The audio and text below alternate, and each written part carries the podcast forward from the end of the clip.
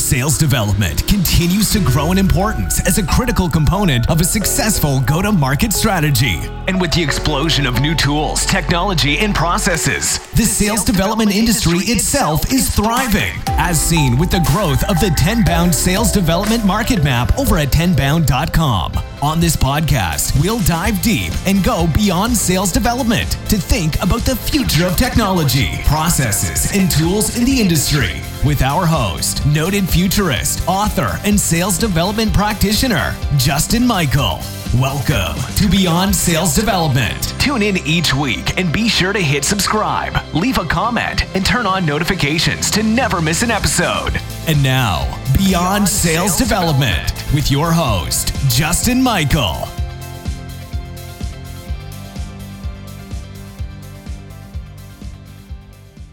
Welcome back to Beyond Sales Development. I am your intrepid host, Justin Michael, doing my best William Shatner impression. We have Ian Moyse, a sales leader from the UK, eh, with a storied history of success and results. I would love to learn more about you, Ian. Welcome to the show. Justin, thank you. And I appreciate the opportunity to hopefully give some insight and some value to your audience. Yeah, thank you. So, talk to me about sales. You know, everybody kind of falls into this thing. How'd you get started? because to understand the future of sales, we kind of have to go back in time. Yeah, absolutely. And I fell into it is the right word. I was initially, long story short, got introduced into computing in the early days. I won't, I won't say how basic the, the, the computers were at college and school. Went to work for IBM as a program analyst and then saw salespeople out there in those days with the company car, seemingly getting it easy, with a mobile phone that was the size of a suitcase. And I thought, well, I know what I'm talking about, right? I, I, I understand this stuff. How hard can it be to sell it and talk about what you know? So that was it. And I went into inside sales at a small company, was quickly promoted into field sales. I, I would argue just by effort and tenacity because I just worked so hard because I didn't know sales. So I, so I made up for it in effort and then went through channel sales, direct sales, sales leadership. And, and, and all the way through, it's been learning on the job.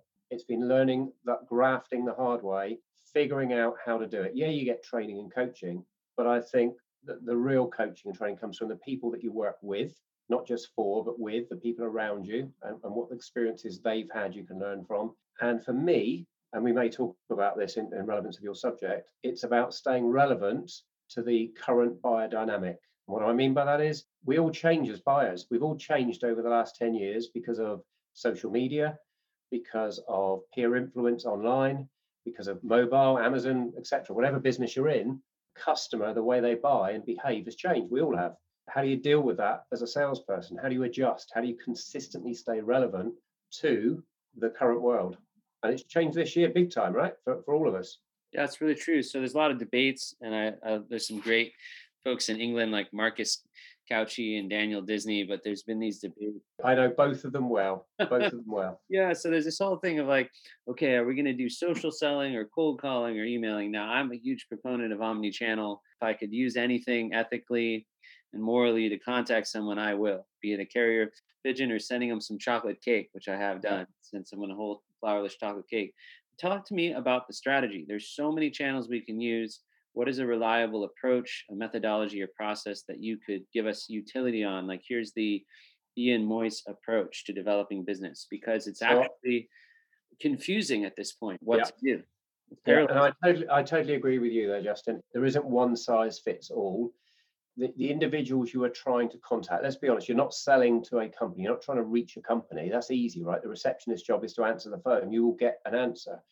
You want to engage with the relevant people to your product or service. And that will be different depending on what product or service is, high cost, low cost, you know, who the who the influencers and decision makers in the business are. You want to have a conversation with them. And this is what we want to have, right? Today it's video. Normally it'd be ideally in person or on the phone, a conversation, not a communication. If you can pick up the phone and get hold of that individual, then do it. Why would you not do it? Right? Social selling has its place. It is another tool in your kit bag in the modern world. It does not replace traditional sales methodologies, it complements them. And it tr- typically enhances and complements them at the beginning when you're trying to get hold of someone. And I always talk for it's pretty basic, right? Social selling is not about selling your product to wear online, it's about using social media to start a conversation. It's as simple as that. And what I profess, and I unfortunately I see so many sales managers, I would I would oppose leaders at this point, who are driving people, their teams to activity rather than productivity. And what I mean by that is that, and I was selling telephony before, so what would come up would be, you know, how would your product help us do uh, each of my uh, outbound SDRs do do 70 or 80 calls a day rather than 50 to 60? And I'd always stop them and say, before we worry about how you do that, why are you doing that? And the why they're doing that is because they've worked out how many cold calls it takes to get a connection, how many conversations it takes to get a lead, and it's got harder. So what they're doing is moving the dial up. We need to do, need to do more activity. I would argue is you need to do more of the right things because activity reaches a threshold where you can't go anymore. You get to a point where you can't get a human being to do 200 calls a day, 300 calls a day, four, and if you're having to do more, I would argue the methodology is not working for you. You need to do something different. Don't keep doing the same old thing and expecting the same old results, right? It's the old phrase. So social selling, I think, has its place. Stop calling people, and I'm sure you'll get this. And I did a short video on this a number of months ago, where you get in inbound phone calls again and again and again right? I get it. I've got people doing it to me now. I see the number come up and I think, I bet that, leave it to voicemail, it's them again. Must be the 15th call. Ian trying to get hold of you still. At what point do you think I'm you realize I'm not answering it to you? Uh, you know, and at this point, you've now put a bigger brick wall up because you've signaled to me you keep trying the same method and you're not being smart about it. So all of them have the right place, but I would argue these new methods are, are exactly that methodologies not what the behavior we're seeing most people do, which is using LinkedIn Navigator to spam people as they did on email, but just do it on a different platform. Yeah, I mean, I am I'm old school. I look at completes. I talk to financial advisors. Like, if you're not speaking to someone one to one, everything else is sort of tertiary or you know ten flights down. I use power dialers. I still cold call every day, and the people I actually speak to live on the phone sometimes turn into deals, you know, qualified opportunities in two weeks, even close within 30 days. The level of velocity, if you can get someone live, because with email communication, there's no way to handle their objections or rejections or concerns. They just sit there and they fall off. So I'm a big fan of putting phone in all over the spectrum. How are you training and coaching folks? Is that part of what you do? I'm sure you've run teams. Help leaders listening yeah how do they improve this and sometimes there's a culture in companies of like we got to send all these big paragraphs spend five hours a day researching some people you just it's paralyzing they want to do stuff and sales has gone has left the doing and become like let's go to the library and read the books and think about it and i think sales is an action but take me through your thoughts on this stuff yeah so a couple of things i think Num- number one i've already mentioned is is product activity is not productivity so stop driving people on. It's obvious, and people are based on get an appointment, regardless of whether it's quality or, or whatever. Get, get an appointment, be a field sales rep, or how many calls you've done a day, or how many emails you've sent. It, it's oh look how busy I've been, but is it? That's not necessarily directly correlating to success and output. Productivity does. So are you doing the right things? Work smarter, not harder. Number one. The other thing, and I think really what you said there, and I talk about this all the time, is communication is not the same as conversation. And let me give you an analogy as a leader, and this is a bit of advice for all sales leaders. And I learned this the hard way by catch. You have to catch yourself doing this and, and then challenge salespeople. The number of times I've heard salespeople, you'll do a deal review, passing in the corridor, you'll check in. Oh, uh, have you managed to get hold of of Fred at such and such? Have, have you? When did you last speak to Fred at your op or Sue? And the answer you will often get is, oh, I chatted to them yesterday, or I got an update from them yesterday. Oh, I spoke to them yesterday, even. Right. So, what does that infer? You spoke to them. And I always double check that with, so you actually spoke to them, you had a conversation. And the number of times a salesperson will suddenly back down and go, no, no, it was no, no, I emailed them and they emailed me back. It's not a conversation. To your point, it's a communication which is flat. It's one way followed by one way it's open to misinterpretation. You can't ask another question based on the answer you get, right? So if I asked you something, so how do you think we're doing? You know, I want to win your business on a scale of one to 10. How's my team supporting you? Where, where would you place us today? Oh, it's a six. I'm sad to hear that, Justin. What, what would make it a seven or eight? I'm straight away, I've got another question based on it, right? And I can say, why do you say it's a six? You can investigate. You can't do that over email. And too often, what I'm seeing now, particularly in the COVID world, is people are, and whether it's email or LinkedIn, right? It's still a, it's still a communication, electronic communication, are defaulting back to that and thinking that's a customer engagement. It is a customer communication. It has its place. If we have a great conversation, I might then communicate something over to you to confirm what I said on the phone, Justin. Want to make sure we understood and there's a point of record that we're on the same understanding. Bullet, bullet, bullet, bullet. That's fine. Could you confirm to me I understood our conversation? And if there's anything wrong, let me know. That's validation. It's a different use of it. It's the right use. But it shouldn't be you've had 10 emails back and forth in the past week. Exactly what you said. Get on the phone like to them. And if it, and here's the other thing I, I profess and train people on is change that you talked omni-channel, change the channel. Too often, and you know where I'm going, you know where I'm going, where you nod, you'll get an email and it'll customer say, Oh, you're doing great and I need this. Can you can you confirm this and do this and whatever? 99% chance they're replying on an email. If they send you a WhatsApp, it's a we all do it. We default to responding on the same channel. Why would you not on a on the right occasion respond to the customer Absolutely, I'd love to do that. But there's a couple of questions. When's good to jump on a call and just discuss it? Have a conversation and then confirm it in a, a communication. But no, because we got an email, you do become a keyboard mm-hmm. warrior. I love it. You're miss. You can't build rapport over email. I would argue, right? And and turn it into a relationship. This is like good Twitter fodder, like change the channel or keyboard warrior. The one I always said was spreadsheet jockey, right? The new science of management is you just sit behind Salesforce and build reports with sales ops. Again, it's not an action. This is a sport. This is not. Uh, we're not analysts here. Now, analysts are key for sales development for getting your data figured out. So there's different problems, right? Talk to me about the technology stack. It's it's a big thing. It's what my work's about. Like when I think beyond sales development, I'm thinking about how can I automate? How can I hand stuff to VAs? How can I get better data accuracy?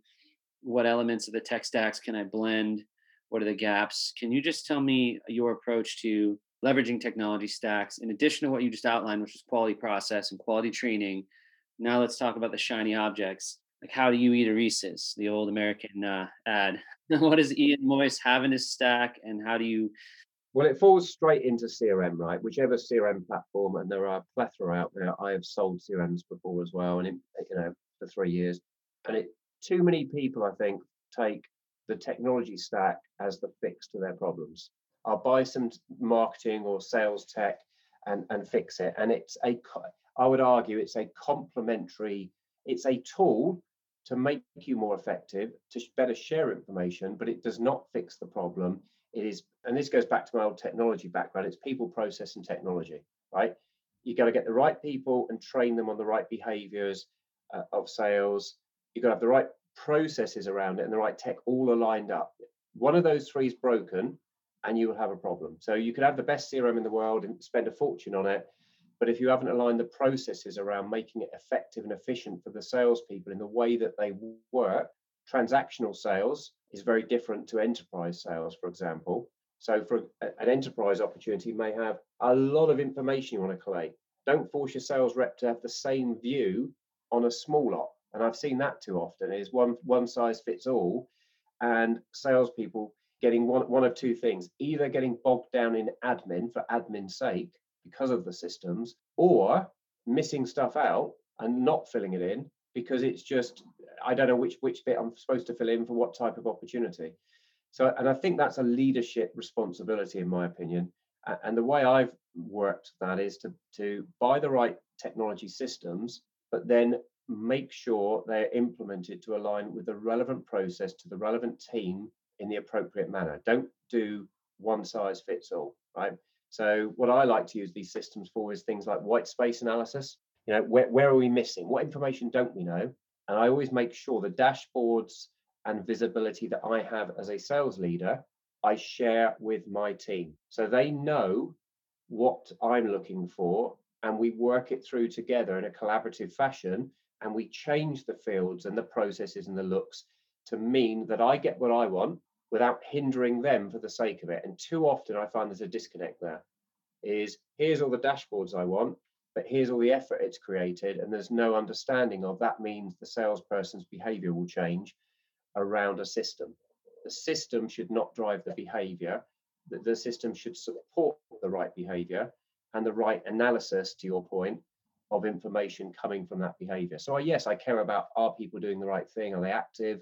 Have they qualified? Have they gathered the information? But it's got to be done in a cohesive manner. Otherwise, I, I, as I said, I worked in selling CRM for three years and being engaged in those conversations directly with sales leaders and watching what people did. And the, the number of projects I, I worked on customers where they had prior CRM systems and it was killing their productivity. It'd become an ad, you know, salespeople have become admin jockeys. And I'm sure people listening to this will recognize that. So there is a danger, I think, of over techifying, if there's such a word, sales for the sake of doing it that it's going to solve my problems and make uh, i mean the tech the technology will just make the selling happen for me people still buy from people not that a jockey's a bad job like if you're good with horses i, I mean uh, just to take this to a monty python extent let me ask you this will sales development reps ever be replaced by artificial intelligence? Could it happen? On the way there's all this whiz bang artificial intelligence machine learning attack is any of it interesting? Reps want their emails written. There's cool platforms out there now that help you write the emails. I think we're in the, the age of writing where people need to learn to become writers because they have to program this automation. Talk to us about copywriting, about you know new tech that you're looking at that actually could be promising and have value. And you know, people are trying to understand what to do. You know, do they need to become a writer? What kind of training do they need to get? I mean, there's a lot of SDRs listening on this mm-hmm. call that are looking for answers. Yeah. I think the big one we're going to see in sales, it's already starting, so, so it's not like I'm predicting something and being incredibly smart about it, is AI.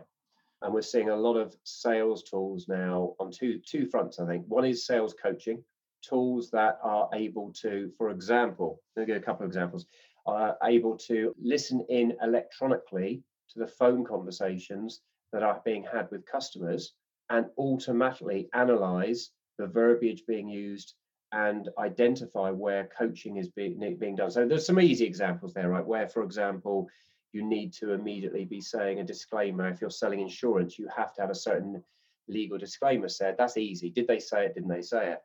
But what some of this tech's now starting to do, and I think we're on the the beginning of this, is identify who's your performing sales reps and what phraseology, what what, what are they doing? Uh, you know, for example, simple example, are your top sales reps not talking about price at all? Does no none of the words around cost or price, etc., come up in the first eight calls? But your poor performing reps, it's coming up early, early, early with price objections. It's identifying and providing information about what is different because it's really difficult, I think, as a sales leader. You don't listen to every conversation. You can record every call, but you don't have time to go and review it. So you tend to dip in and pick select conversations using machine intelligence to analyze huge volumes of data and give insight to this is the patterns we're seeing on your top performing reps and give you insight as a leader of that's the difference. Tell you because because then you can work on how do i now coach those other reps? Because i know what the thing is. Normally i think you you don't can't see the wood for the trees because you can coach people but how do you know what to coach them on? Right how do you know what sue's weakness is compared to bob's strength? How do you know what dave's weakness is compared to alison's strength. So that's one one area. The other one i'm seeing is tools which are looking at your behaviors and patterns and, and they take a what they, they need the data to do this but then predict and give advice to the sales rep on you should be contacting this customer now. You should be emailing this customer now because they haven't had a communication or marketing should. So they give you guidance on what are the in terms of the omni-channel communication methods what are the patterns that are being seen to work in your industry in your company that you're will automatically guide other reps to the right type of patterned behavior? Now that doesn't mean it does the phone call for the rep and takes away the skill but what it does is says you should be calling them in the next 24 hours based on the patterns we see that you've left a gap and now's the time that you should be making contact based on what we've got and all the wins we've had and all the analysis so i think there's tools which are going to be able to guide salespeople and give them more intelligence as to when to do what type of behavior. But do I think they're going to replace the salesperson wholesale?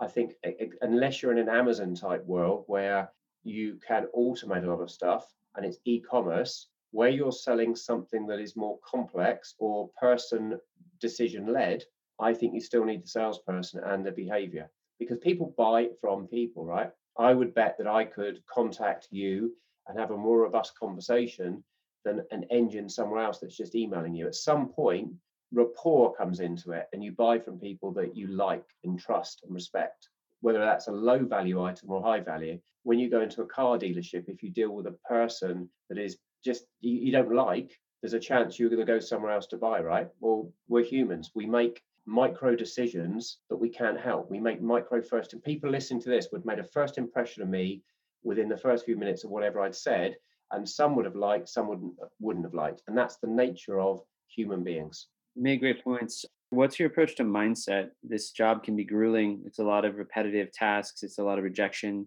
Even when you're a top rep, you're basically your life is mainly rejection. It's mainly negative. So you have to have this vast positivity and this restart mechanism. You know, you get hit with a hard call, you can't take it in the next one. It's like, how do you, and it's a grind, and people want to leave SDR or they want to leave AE or they want to get promoted in this mm-hmm. advancement track. And a lot of times they want to get there and they want to put the cart before the horse. There's a tremendous like paying of dues, at least um, in my generation, where I felt like I overpaid my dues. And then I'd been in, in the game 10 years in SaaS, and then I still, there's still dues, right? As a consultant. So yeah, I would love to just sort of conclude this episode with how you lead people toward mindset shifts, growth mindset, flow, positive psychology, or things you found that can help people stay motivated. Like you said, the times have changed. You know, you're going out and getting you know, 20 meetings a month or 12 opportunities a month. Pandemic hits, it's like four, it's nuclear winter. How do you stay motivated initially and then in this time?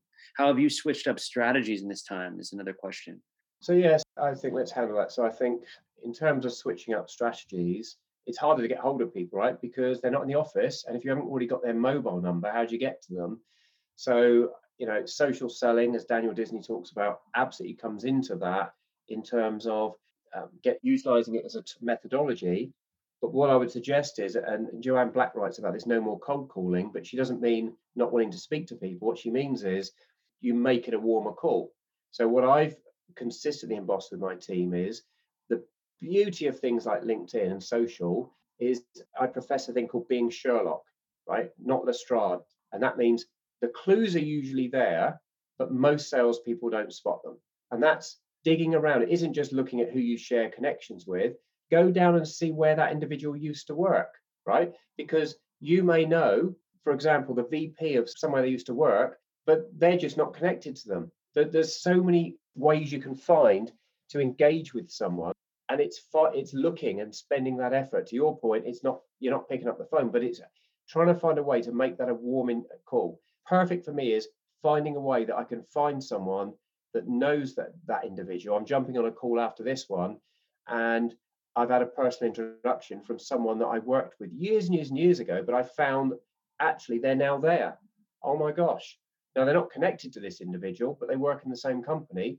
Therefore, they have a voice and they may have passed them the call. may just not be connected on LinkedIn, right? So it's about pivoting, I think, under under COVID to yeah, it's different, but you can still get hold of people. And if you get hold of them, here's the beauty: you're probably one of fewer that's managed to do it because so many people are failing at this right now, and giving up and uh, making excuses. In terms of the motivation of, of the whole piece, you're right. E- even now, I've been in sales 30 years you still lose stuff, right? You still get people who won't talk to you. You still lose project. It's the nature of the beast. You still get rejected. You can't win them all, no matter where you are in your career, what product or service you've got. And I think the motivation piece, yes, it comes from within the individual. Some people aren't cut out for being in sales, let's be honest.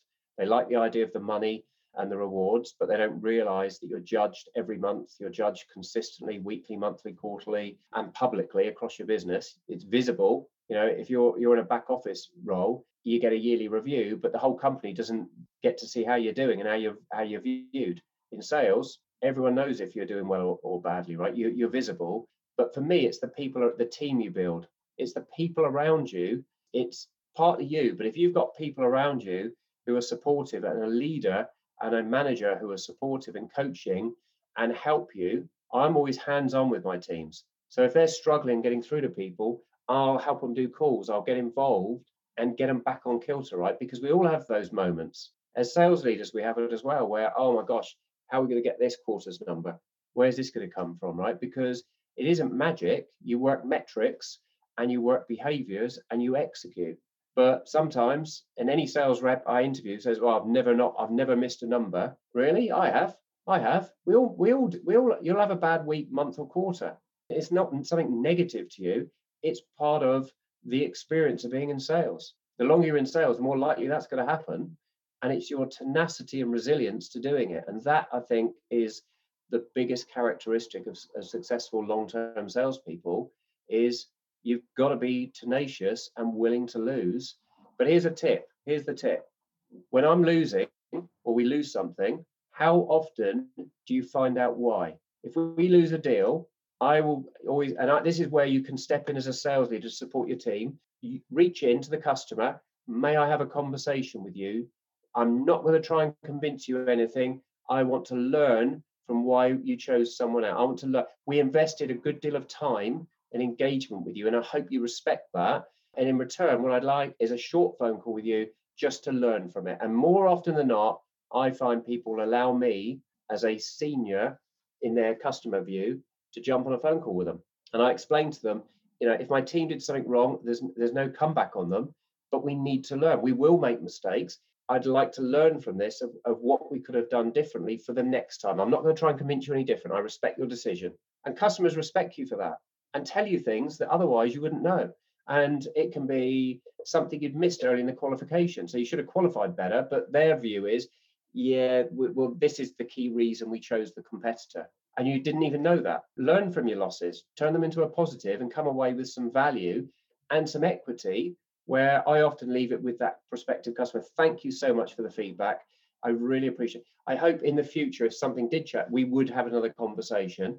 You have the chance to increase the rapport, even though you lost. Why would you not do that? It's a great point. Well, I want everybody to follow your your updates at Ian Moyse. It's M O Y S E. Any other spots they should go to find you? Yeah, the easy the easy ones there, Justin, at ianmoyse.co.uk and ianmoyse.cloud, and they will take you straight to my LinkedIn and Twitter profiles to follow. Just to close it out, what's like one book or sales trainer or something that you feel has become esoteric or unknown that new generations here should check out? Could be a person, could be a, a piece of content, a book.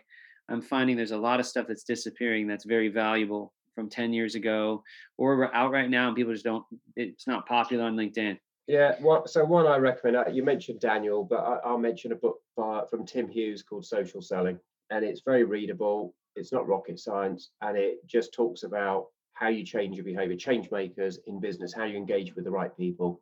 Very easy read, and you'll get some simple tips out of it that will just mean you don't do social selling wrong. I love Tim. That's a great recommendation. Thanks for coming on the show. We'll have you back again. Thank you, Ian. Thank you. Justin, thank you. You're welcome.